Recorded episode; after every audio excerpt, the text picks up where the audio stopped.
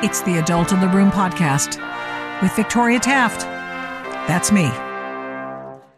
While the justice system seems to be falling apart before our eyes, a president's home raided on the pretext of missing National Archive documents. I mean, things are getting weird out there. This is not normal. That's not how this works, folks. So I'm going to tackle that in a separate episode of the Adult in the Room podcast. What Professor Nancy Pearcey has to say is even more important than any political story out there.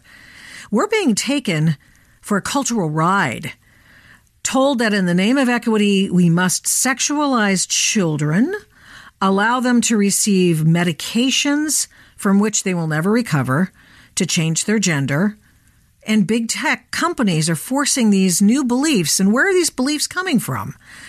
Well, uh, partially because in, people in charge don't have views based anymore on objective truth, who we really are, and how devastating it is to separate the spirit from your physical being. In the second part of our discussion on the Adult in the Room podcast, Nancy Pearcey, the author of the book Love Thy Body, answering hard questions about life and sexuality does just that. She answers these questions. And the book is everywhere, and I want you to buy it. And there's also an audiobook, which I heartily approve of. I didn't do it, but I uh, heartily approve of it. And by the way, don't forget to subscribe, share, and give us a good review over at the podcast outlets of your choice, especially at Apple Podcasts, leave us a wonderful five star review and also review us and say how wonderful the podcast is. I really appreciate it when people do that. I need more reviews out there. So please help. Okay. Now, Nancy Pearcey has much to say about research and observations of this sexual societal tsunami, this social contagion, and it is, and we talk about it, and what we can and should do about it here now, this well respected professor in both secular and Christian worlds, social commentator, internationally translated author of multiple books, Nancy Pearcey, on the Adult in the Room podcast. Hey, it's Ryan Reynolds, and I'm here with Keith, co star of my upcoming film, If, only in theaters, May 17th. Do you want to tell people the big news? All right, I'll do it. Sign up now and you'll get unlimited for $15 a month in six months of Paramount Plus Essential Plan on us. Mintmobile.com slash switch. Upfront payment of $45 equivalent to $15 per month. Unlimited over 40 gigabytes per month. Face lower speeds. Videos at 480p. Active Mint customers by 531.24 get six months of Paramount Plus Essential Plan. Auto renews after six months. Offer ends May 31st, 2024. Separate Paramount Plus registration required. Terms and conditions apply if rated PG.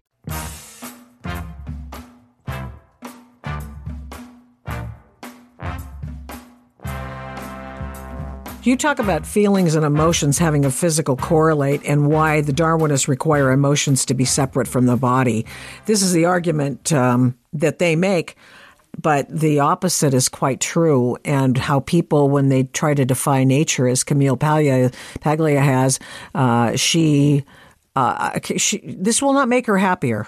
It will just give her more fodder for her columns. Yes, and um, and you did ask about the law, so let me go back to that question. So when the law, let, let's uh, think of abortion. You know, uh, yeah, the right to life is a pre-political right. It's not something that the government creates. Um, it's it's something you have just because you're a member of the human race. But what Roe v. Wade did, and of course what the what Congress is trying to reinstall now with the new, uh, you realize, what was it yesterday? They passed two laws trying to federalize abortion. Yeah. Um, at any rate, what the law does when it allows abortion uh, is it basically says, uh, it, it, puts into law what Peter Singer said when he said, okay, the fetus is human, but that does not give it any special mm-hmm. rights. You know, you can be human and you can still be killed for any reason or no reason. You can be tinkered with genetically. You can be picked through for sellable body parts like Planned Parenthood does, mm-hmm. and then tossed out with the other medical waste, which is exactly how medical journals refer to the fetus. They call it medical waste.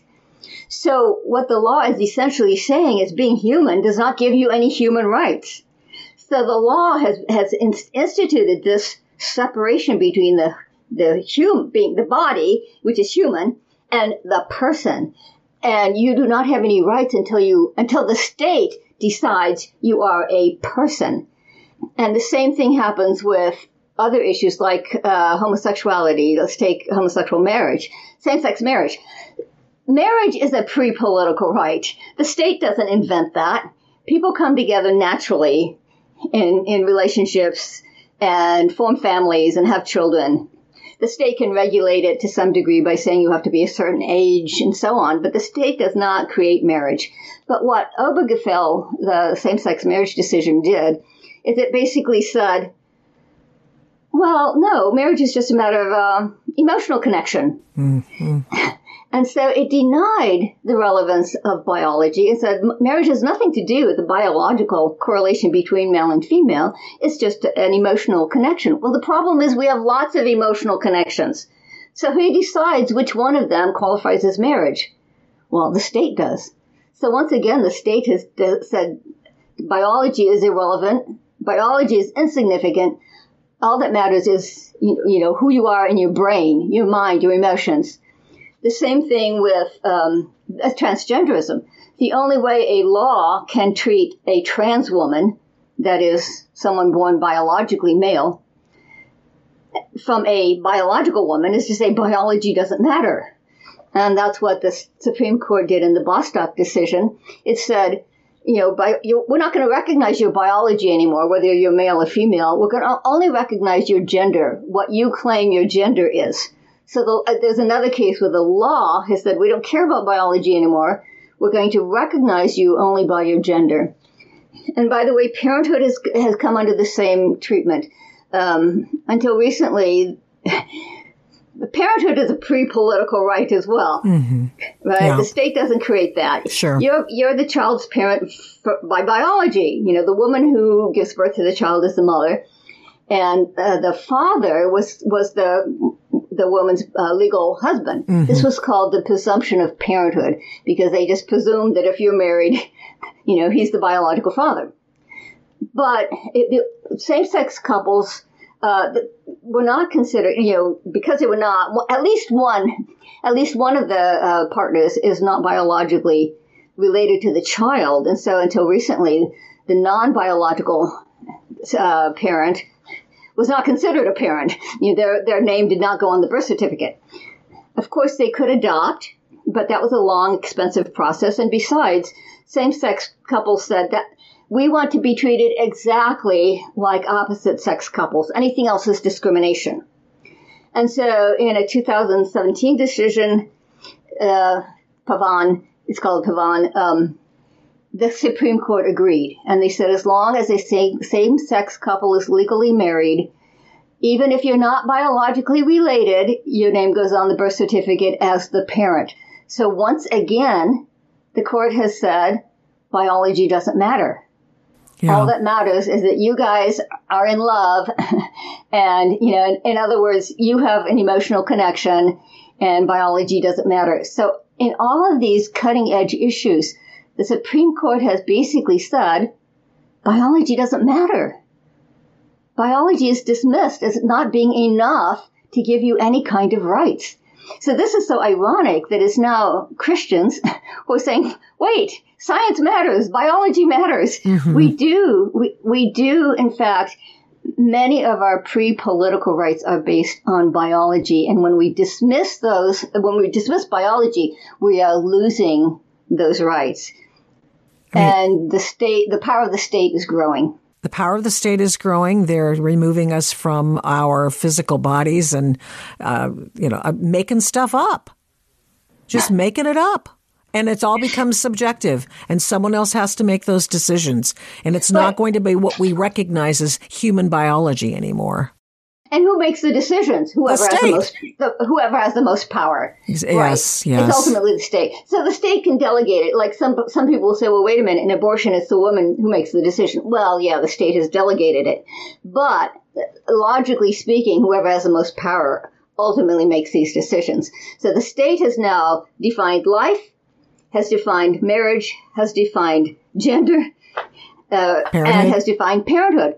So the state ultimately is taking on a, it's been a tremendous increase in state power. You know, until you said this in a previous interview we had, I never had, I never thought about that. I mean, I didn't know why it was moving at such a fast pace and changing mores and social values and all of that until you said it because this the the law sets the table for a full uh, re- reception of all of these new ideas, and you know, and they're based on pretty far out wild ideas. Frankly, I mean, how do you how do you disagree without being disagreeable amongst all of the intellectuals with whom you come into contact?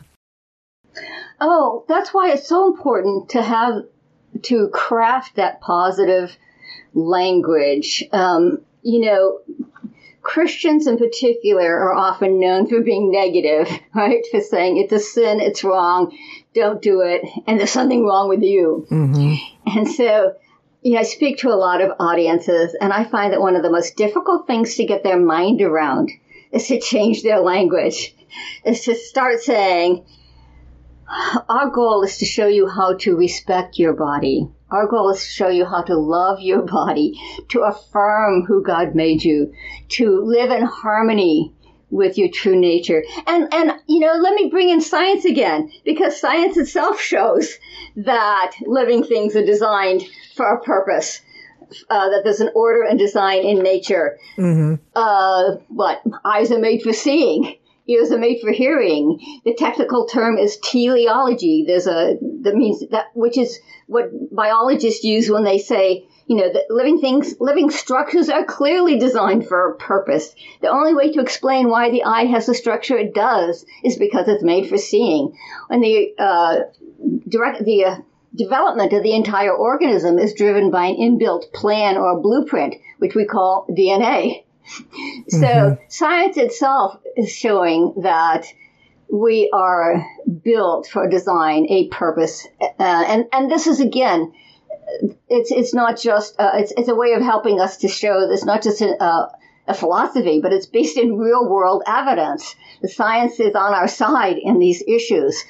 Uh, that science itself shows a living things are made for a purpose. And when we live in accord with that purpose, that order, that design, we are going to be um, happier and healthier. I think I used that phrase already once today, but mm-hmm. but th- that's the that's the message. That's how we get across a positive message to people, and including people who don't share our view. It's uh, people come up to me all the time. You know, I speak publicly a lot, and people mm-hmm. come up to me all the time and say, um, so I spoke at the Christian Medical and Dental Association. So these are all professional medical people, and they're dealing with, they're on the front line.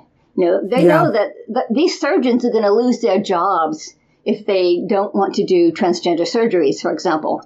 So their their life is on the line, their livelihood. So a psychiatrist came up to me afterwards and said, okay, so I have this client who's a woman who thinks she's a man. You know, what do I, what do I say to her? And I say, and I give her the love thy body theme, right? I say, well, you know, live in harmony with your body, respect your biological sex. And she said, yes, but what do I say to her? I said, okay, um, respect your body, live in accord with who God made you. Yes, but what, you know, she asked me maybe three or four times before she finally said, Oh, yes, love thy body. I really can use this in my psychiatry, yeah. my psychiatric practice, when I'm actually dealing one on one with people who have gender dysphoria and who are wondering if they, they should transition to the opposite sex. Yes, it, it is what it is the most effective way to talk to somebody who's in the midst of wondering about this. In in the book, I um in my book Love Thy Body, I do give a lot of stories. I give a lot of anecdotes just so that people know it's not just you know moral arguments. Sure. It's full of stories and anecdotes, and I do give the story of um of a young boy who was, had gender dysphoria from a young age, and it was it was so obvious before he was even walking you know, his, his babysitter said to his, mo- his mother, he's too good to be a boy, by which huh. she meant he's sweet and compliant and gentle and the things we associate with girls. And when he was in preschool, I call him Brandon, not his real name. I, when Brandon was in preschool and his mother picked him up every day, he was playing with the little girls, not the boys. By elementary school, he was coming home weeping and saying, I don't fit in with the boys, but of course the girls don't really accept me either. Um, he said, I think, uh, let me think if I can remember the direct quote. I think like girls do. I feel like girls do. God should have made me a girl. Mm-hmm. And by teenage years, he was looking up on the internet, you know, for sex reassignment surgery. And so what did his parents do? Well, they kept aff- affirming him as a boy. You know, I had a friend, I was in seminary and I had a friend who was a former homosexual and he said, um, my I liked I liked art and poetry and music, and my dad was baffled and kept trying to toughen me up by pushing me into more traditionally boy activities like sports. And Brandon's parents didn't do that. They told him it's perfectly okay to be a gentle, sensitive, relational boy. It does not mean you're really a girl. It's possible that God has equipped you, you know, for one of the caring professions like counselor or psychologist or healthcare worker. Um, and they kept telling him, you know, don't pay. The, their favorite line was, "It's not you that's wrong; it's the stereotypes that are wrong." Mm-hmm. Because he felt so much pressure from the John Wayne masculinity stereotypes Yeah. um, and, and all of his friends who were boys tended to fall into that.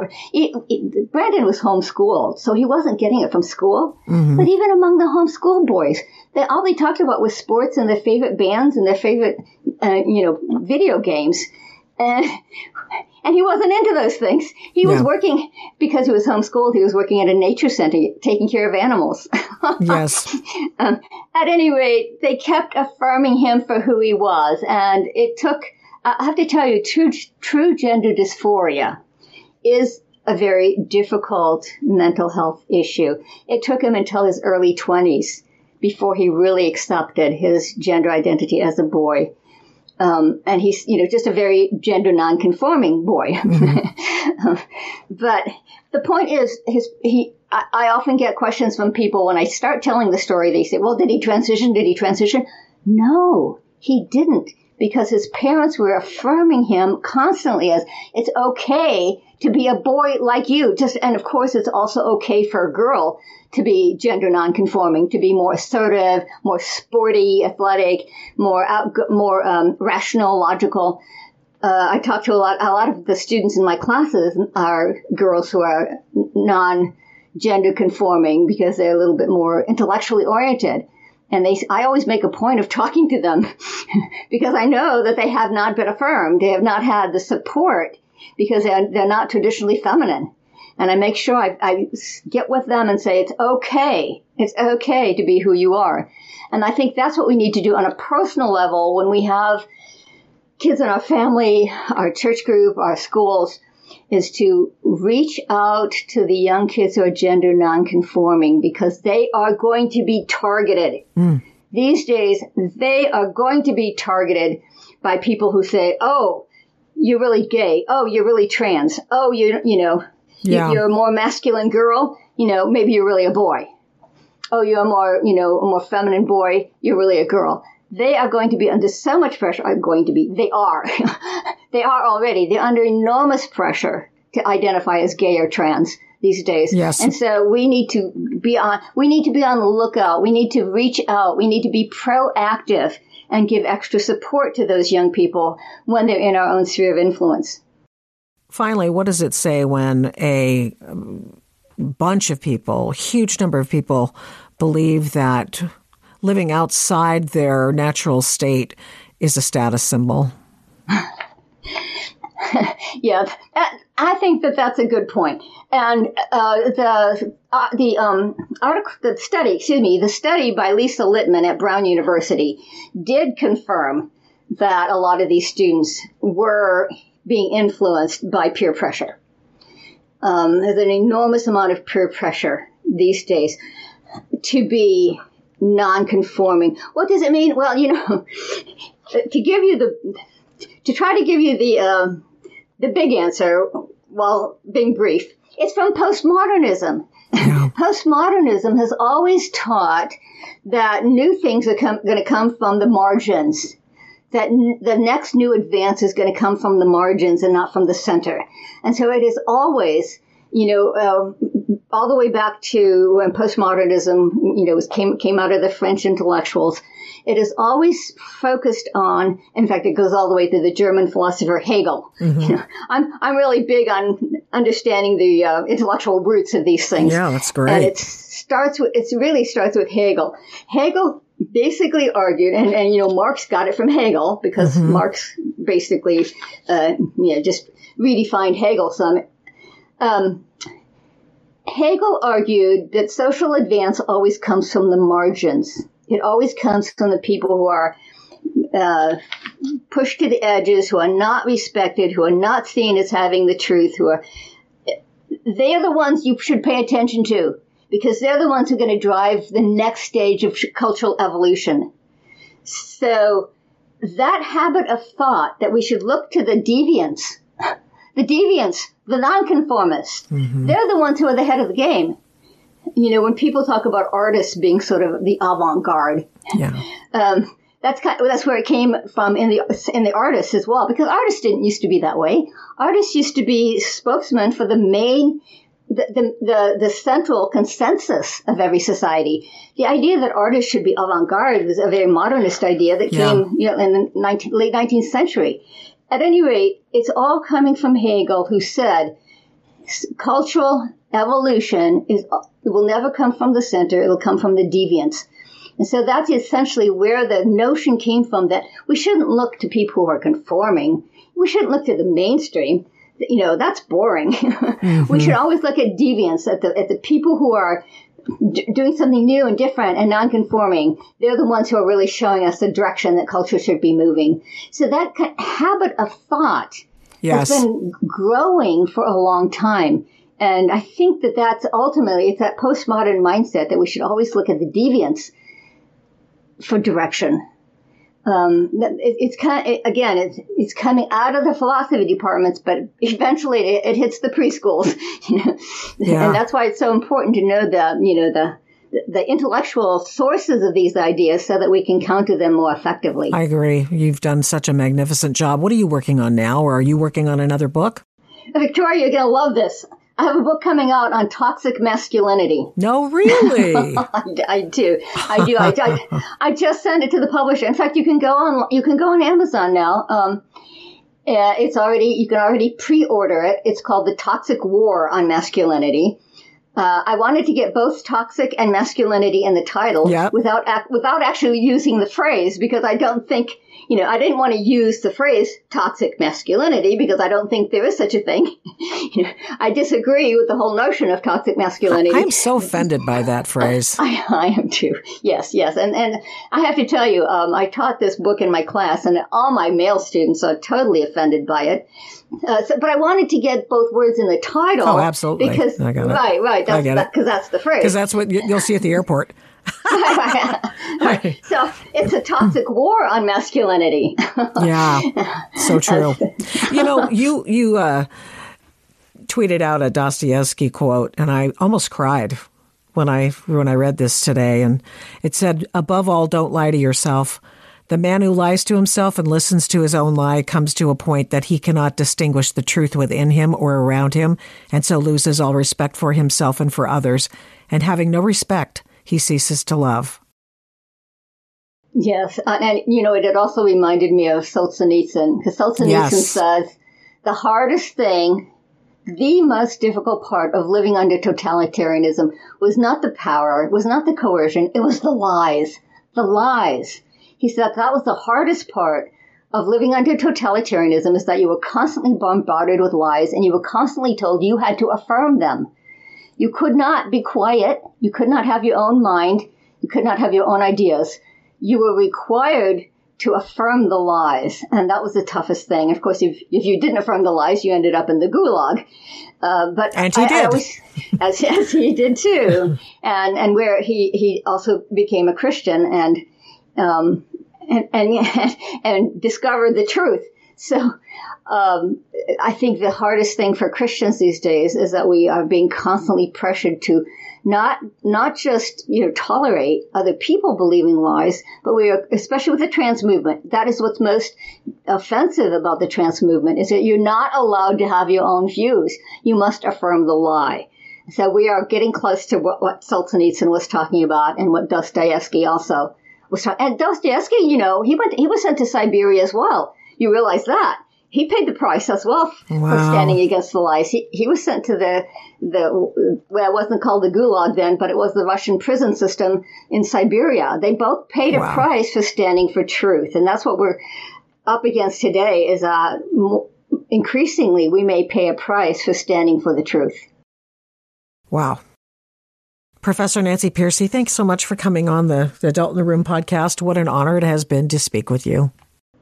Thank you so much for having me. I always enjoy reading your tweets and your articles. So it was, it was good talking with you. Thank you so much. What an honor it has been to interview Nancy Pearcey for the last couple of weeks on the Adult in the Room podcast. Please get her book, Love Thy Body, answering hard questions about life and sexuality. And by all means, share this episode with your friends. These are very difficult things to talk about and confront with people. In fact, you may not want to confront anybody. I mean, what you could do is send them a copy of this. Share it on your share button on your computer.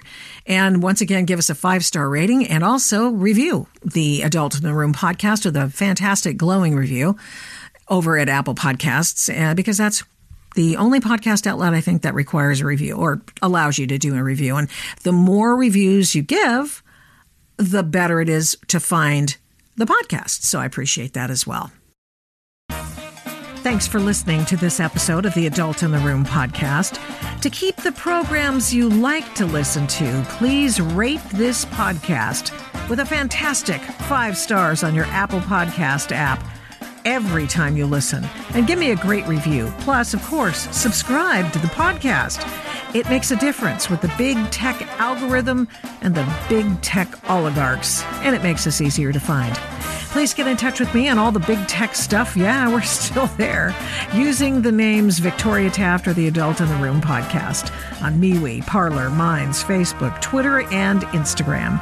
Thanks to 1A Cast for imaging, editing, and production. The fantastic song is Gospel by the March 4th Band of Portland, Oregon. Music for Antifa versus Mike Strickland is Ride or Die by Raps by RC. The Adult in the Room podcast is also a production of Flamingo Road Studios. Remember, head up, heart out, and strive to be the adult in the room. Till next time, mischief managed.